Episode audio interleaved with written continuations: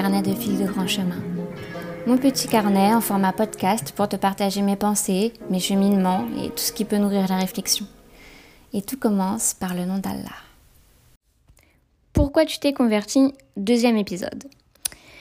Je vous ai du coup raconté un peu euh, mon parcours, comment j'ai grandi, donc euh, le fait que j'ai pas eu d'éducation religieuse, que je me suis intéressée un peu au christianisme, que j'ai eu un parcours euh, je avec une forme de violence, de violence intérieure en tout cas, euh, du fait que je ne donnais absolument pas de sens à la vie et que je, je, vivais mal cette non-compréhension de, de la vie. Je, je vivais mal un peu tout. J'étais une grosse rebelle avec euh, une adolescence et une jeunesse mouvementée. Ce qui n'était pas euh, non plus interrogeant pour, euh, pour une jeune française, quoi. Enfin, voilà, quoi. C'était genre sortir, faire la fête, tout. C'était, c'était normal. Après, moi, je fais partie de ceux qui ont vraiment fait beaucoup la fête. C'était peut-être un peu euh, excessif, mais c'était pas, euh, c'était pas alarmant puisque c'est quelque chose euh, d'assez, euh, d'assez banal dans notre culture française, si je puis dire ça ainsi. Et donc, ben, le dernier, la dernière chose dont je vous ai parlé, c'était les cours d'arabe que j'ai fait à la fac. Donc, j'avais 19 ans. Et donc jusque-là, j'étais en Bretagne. Euh, j'ai grandi donc en Bretagne et je suis restée en Bretagne jusqu'à mes, mes 19 ans. Euh... Et attends, j'y pensais euh, tout à l'heure, mais je sais plus c'était par rapport à quel sujet. Ah ouais, c'est par rapport à un autre sujet. Donc, donc ok. Et à à peine 20 ans, j'ai emménagé à Toulon. Je suis partie vivre à Toulon, à 1200 km de chez mes parents. Je suis partie dans le sud. Euh, Il y a vraiment euh, énorme différence entre la Bretagne et le sud. Différence de mentalité, euh, différence, euh, différence de plein de choses. Euh, j'ai fait un BTS à Toulon et euh, je me suis fait d'autres copines là-bas et tout. Et c'est vrai que le rapport à l'alcool et à la fumette n'est pas du tout le même. Effectivement, les Bretons, on répond bien à notre réputation. Notre réputation ne repose pas sur rien. Euh, je, voyais, je, je, j'en ai pris conscience en allant dans le sud, hein, parce que euh, les sudistes, genre, ils buvaient juste euh, deux, trois verres, grand max, et de, de, de petit alcool euh, pas très... Mais c'est bien, parce que moi, j'en avais marre aussi de, tout ça, donc, donc je buvais carrément moins à ce moment-là. Il y avait aussi euh, beaucoup moins, euh, la communauté musulmane maghrébine est quand même beaucoup moins présente en Bretagne que dans le sud où elle est extrêmement présente. Je pense que potentiellement euh, ça aussi ça a joué euh, que euh, bah que bah à ce moment-là je voyais tout le temps plein d'arabes, j'entendais tout le temps parler en arabe, je voyais tout le temps des foulards, je voyais des mosquées, je voilà peut-être aussi que ça donne un nouveau rapport à euh, cette culture qui est, qui est tout d'un coup beaucoup plus existante et dont tu, peux avoir beaucoup plus conscience, euh, voilà.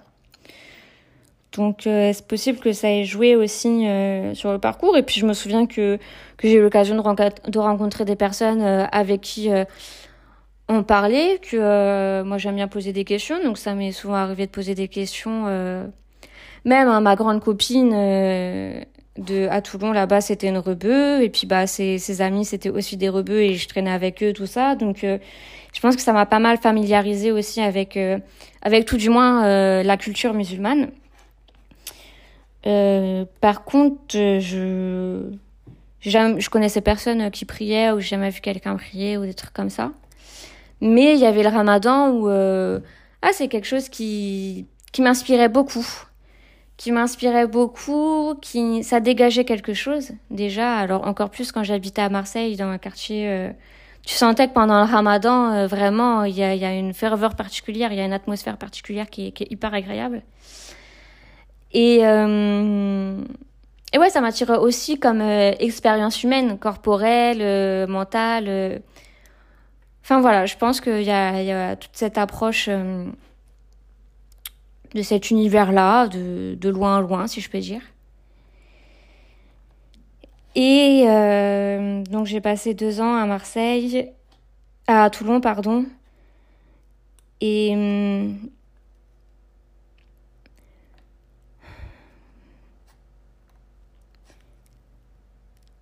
je pense que euh,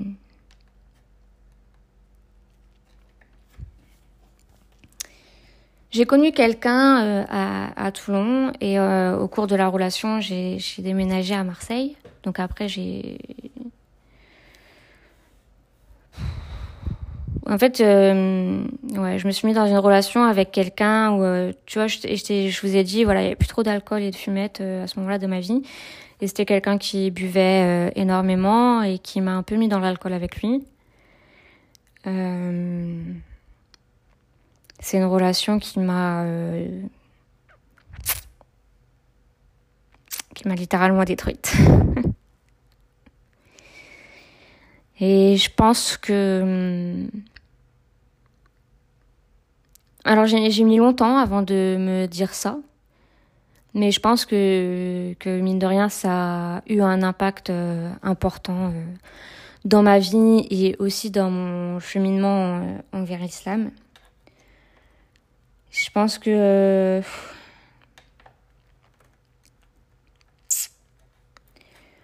en fait, euh, je suis sortie de cette relation euh, telle une mort vivante, quoi, telle un zombie. Franchement, ça, ça a été dur. Ça m'a, complètement vidée, ça m'a complètement détruite. Et donc, petit à petit, je, voilà, il fallait que que je me reconstruise, que voilà que que je touche plus à l'alcool, que que je retrouve un travail parce que j'avais perdu mon travail, que je me mette à remanger normalement, à dormir, à à tout ça. Et euh, mais à la fois, même s'il y a quelque chose qui te change de l'intérieur, t'es pas forcément euh, complètement prêt à t'en rendre compte ou euh, j'ai continué un peu ma vie euh, comme elle était, euh, à être euh, la petite pétasse que j'étais.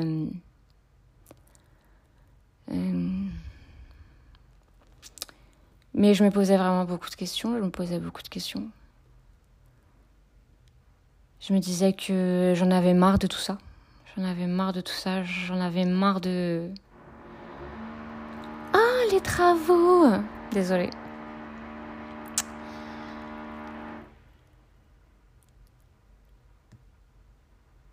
Je, ouais, je me suis dit, mais en fait, euh, je comprends pas pourquoi il m'arrive euh, des choses aussi euh, terribles alors que je suis une, je suis une fille, je suis, gentille, je suis sincère, je suis droite, je suis pas quelqu'un de mauvais, tu vois. Je dis pas que je suis la personne, la meilleure personne, la meilleure personne du monde, mais enfin voilà, je me disais quand même, je, trouve que j'ai un bon fond, je suis. Et je me suis dit, mais ouais, mais Manon, tu fais quoi comme choix? Tu fréquentes quel type d'endroit? Tu fréquentes quel type de personne? En fait, c'est comme si euh, d'avoir joué avec le feu pendant toutes ces années, bah je me suis complètement brûlée, mais calcinée, mais ça y est, ça y est.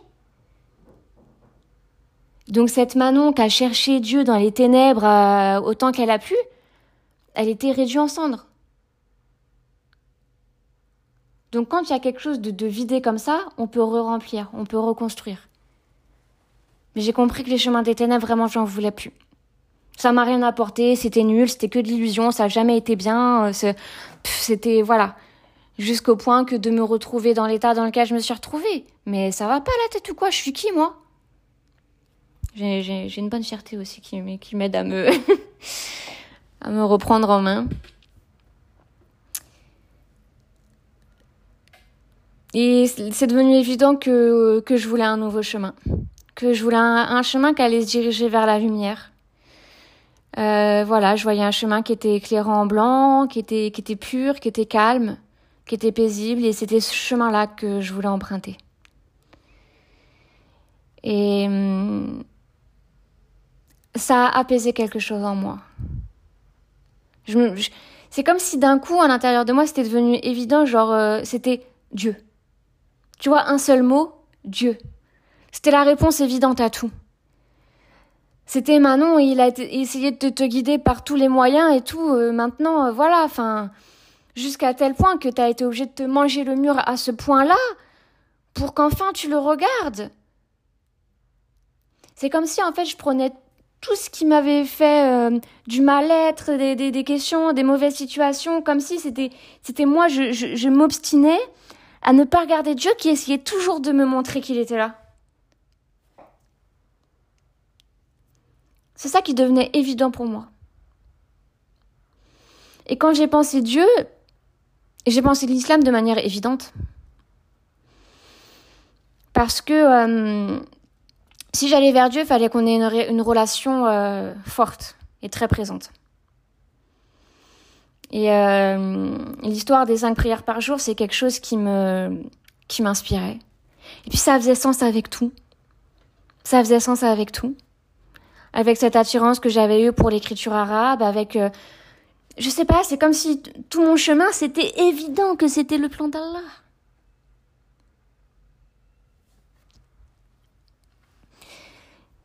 Et hum, ça allait bientôt euh, être le ramadan. Je me souviens que le ramadan précédent, euh, donc quand j'habitais à Marseille, dans, ce fameux quartier, euh, moi j'habitais à Plombières, vers la Belle de Mai, pour ceux qui connaissent. Euh, je, ressentais voilà cette atmosphère et tout machin. Mais euh, voilà, pour autant, euh, je sais pas, mon parcours a continué. Et puis là, ça allait bientôt être euh, à nouveau le ramadan. Et je m'étais dit, euh, j'ai envie de vivre pleinement cette expérience. Mais pour ça, je veux, en plus de, de faire le jeûne, faire la prière, quoi.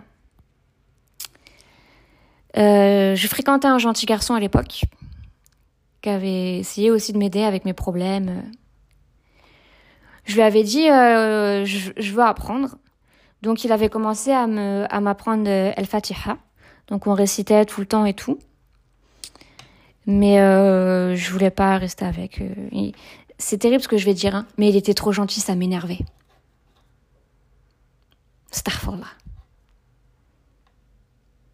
Parce que c'était pas le moment pour moi, parce que je suis pas en train de dire aux hommes qu'il faut pas être gentil, loin de là. Aujourd'hui, je, je, je retrouverai quelqu'un comme ça avec qui je m'entends bien et tout machin. Et jamais de la vie je le mettrai à la porte. Starfallah, starfallah. Mais c'était comme ça, et puis bah, j'avais besoin de continuer mon parcours seul. Et à la fois, je me disais, euh, et starfallah encore. Je me disais, mais attends, je vais pas le quitter parce que j'ai pas fini d'apprendre le Fatiha. Oh là là là là, c'est quoi cette réflexion par intérêt? Mais bref, euh, j'ai préféré pas euh, le faire espérer davantage parce que, euh, bah voilà, lui m'aimait beaucoup et tout. Et... et, je lui demande pardon si pour le mal que j'ai pu faire. Parce que soi-disant j'étais une bonne personne, mais pas que quand même. Et donc j'ai continué d'apprendre El Fatiha toute seule avec l'application Muslim Pro. Enfin, moi j'avais recopié le. Comment dirais-je Comment ça s'appelle euh, translittéral là, phonétique. Non, c'est pas la phonétique. Euh. Bon, je crois que c'est translittération. Bon, je sais pas, tu vois ce que je veux dire. J'avais copié dans un cahier et je mettais le son sur Muslim Pro, donc j'apprenais comme ça. Une fois que j'ai fini d'apprendre le Fatiha, j'ai appris euh, la dernière sourate du Coran. Et puis euh, j'ai appris, genre voilà, j'ai appris sur internet euh, l'inclinaison, la prosternation, combien d'unités de prière fallait faire, tout ça. J'avais tout écrit dans mon carnet.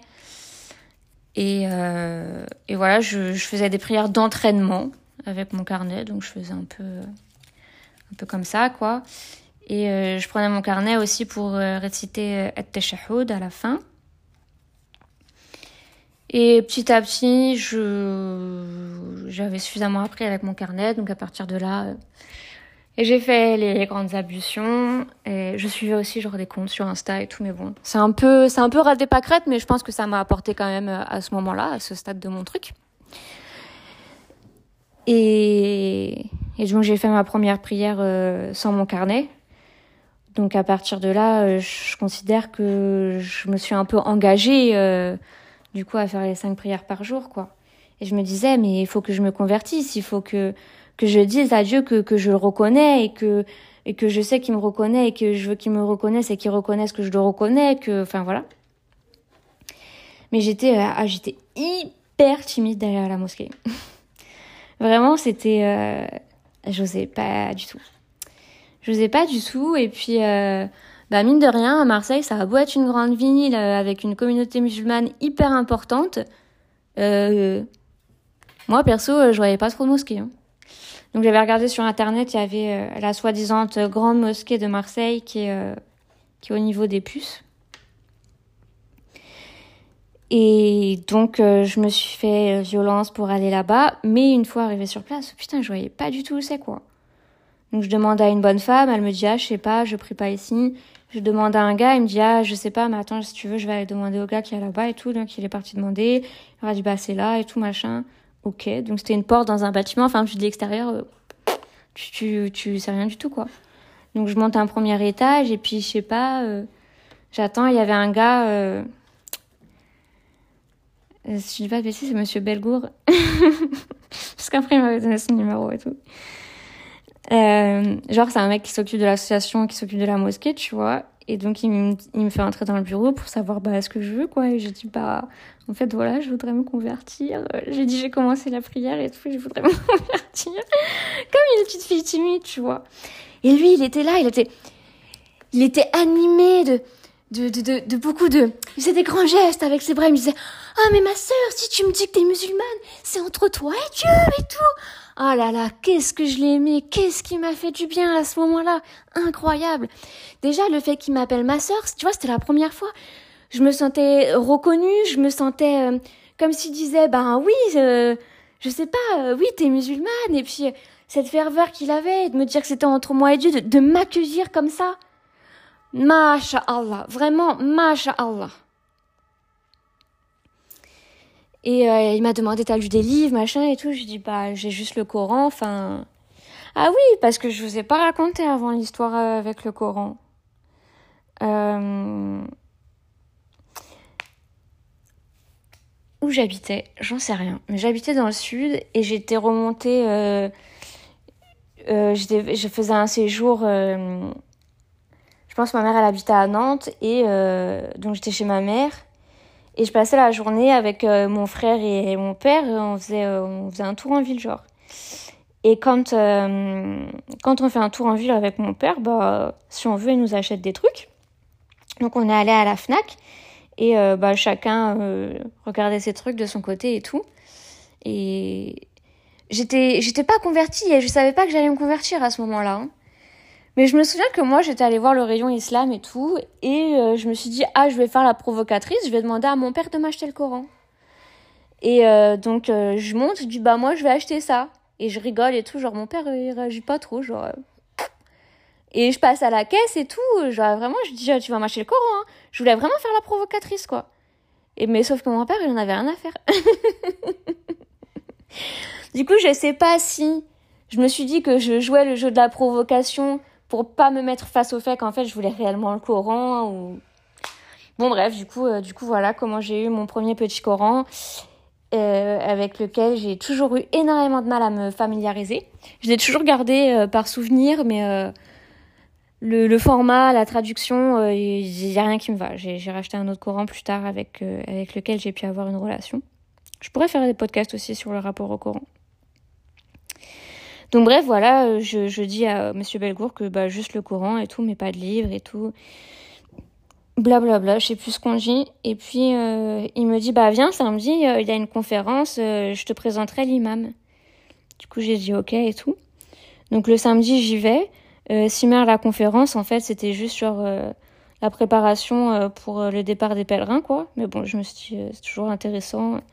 J'étais au premier rang, puis derrière t'avais tous les gens qui parlaient entre eux et tout.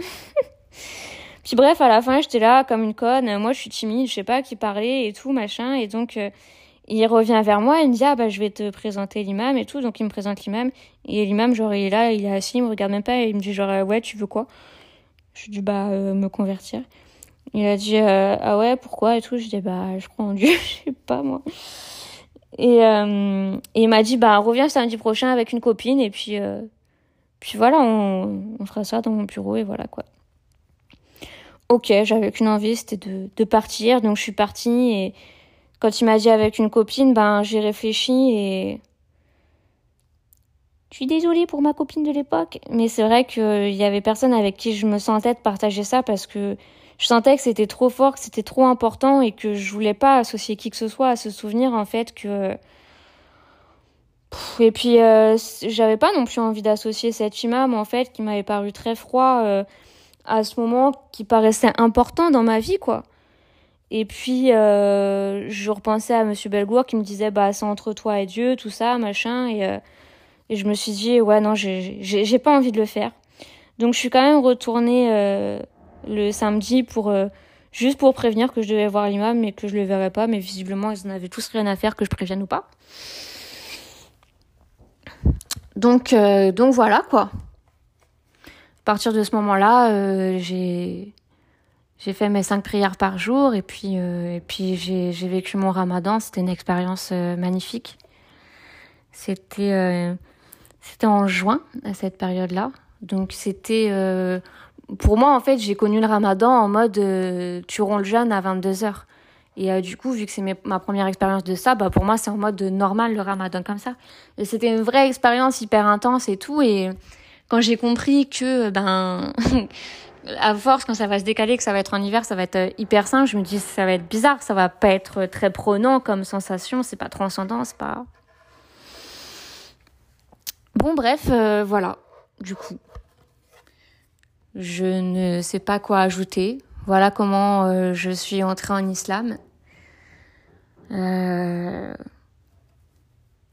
Bah après, je sais pas si ça vous intéresse, je peux évoquer un peu la suite de mon cheminement dans l'islam, mais en tout cas, euh, voilà le moment où je me suis convertie et comment ça s'est passé. Euh, et jusqu'à aujourd'hui, je n'ai pas fait de, de conversion officielle. J'ai jamais euh, récité la, la shahada devant qui que ce soit. Enfin voilà, en mode voilà quoi. Par contre, quand pendant les tarawih, pendant le ramadan, il y a quelqu'un qui shahad dans le micro, ça, ça me, ça me touchait énormément. Je me souviens d'une fois, il y avait une fille comme ça euh, qui avait shahad et euh, ça avait fait pleurer, mais des torrents de larmes et tout, un truc que, que tu contrôles pas, c'est je... C'est pas qu'on rêve de pleurer à la prière, à la mosquée et tout, mais ici quand même, on a envie d'être euh, d'être complètement pris par un truc de foi beau et tout et et subhanallah, ça m'avait fait beaucoup de bien de voir mes torrents de larmes, comment ça m'avait touché à ce moment-là et parce que, bah ouais, je sais pas, j'avais pensé à cette fille qui, était entrée en islam et je me suis rappelé que, que moi aussi, un jour, je suis entrée en islam et euh, j'étais déjà dans un cheminement de, voilà, de, de, plus de calme, de plus de pureté, de plus de. Euh, je, sais aussi que mon parcours euh, précédent fait que je sais à quel point tout ça m'a rien apporté, m'a que enfoncé dans mon malheur et et, et pourquoi j'ai choisi ce cheminement-là. Et, et, et euh, aujourd'hui, à quel point je vois absolument toute ma vie, hein, euh, jusqu'à aujourd'hui, à quel point euh, c'est le plan divin, à quel point c'est Dieu qui me guide, c'est Dieu qui m'éduque, c'est Dieu qui m'accompagne.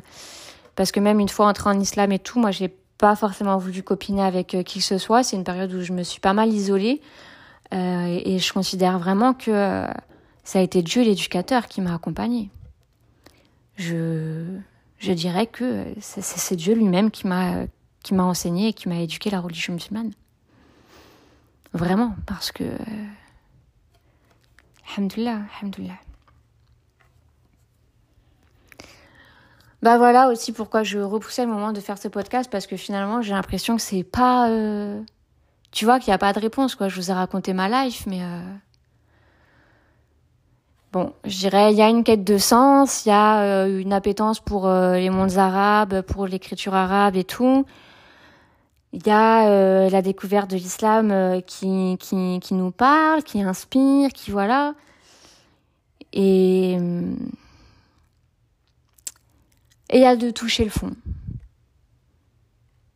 Et ça, c'est des témoignages aussi qui reviennent beaucoup de personnes, euh, même qui ont grandi euh, en islam et qui ont eu l'impression de, revenir vraiment à leur foi et à Dieu, à un moment où ils ont touché le fond et qu'ils étaient tout seuls. Parce que moi, la période où je suis sortie de la, relation compliquée et tout, donc j'habitais loin de, mes parents, de ma famille et tout, euh, il y a eu un, je sais pas, un changement dans mes amitiés. Il y a,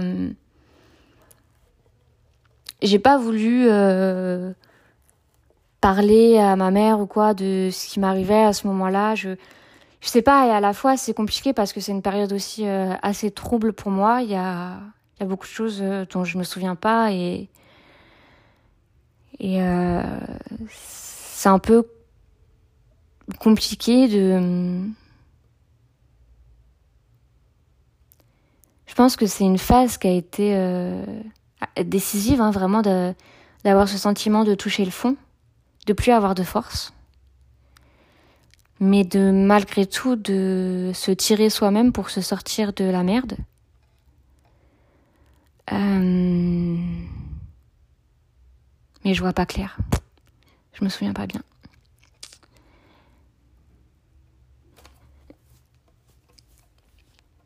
Mais c'est pour ça aussi quand il y a des personnes euh, qui tout d'un coup vont mal et se retrouvent seules et me disent euh, mais je peux pas, euh, je peux pas compter sur ma famille et j'ai plus d'amis et machin. Je me dis, alhamdoulilah, il est en train de leur arriver quelque chose de bien. Dieu leur veut du bien. Il est en train de les confronter à la plus, la plus vive douleur parce qu'il y a que quand on est dans cette vive douleur et qu'on est seul qu'on va enfin se tourner vers Dieu. Subhanallah. il est illallah. Mes chers amis, euh, si vous n'avez pas trouvé ça assez précis, que ça laisse des choses en suspens et tout, n'hésitez pas à m'en faire part pour que, pour que je puisse euh, développer davantage. Mais euh, moi, il me semble que, que j'ai traité le sujet. Salam alaikum.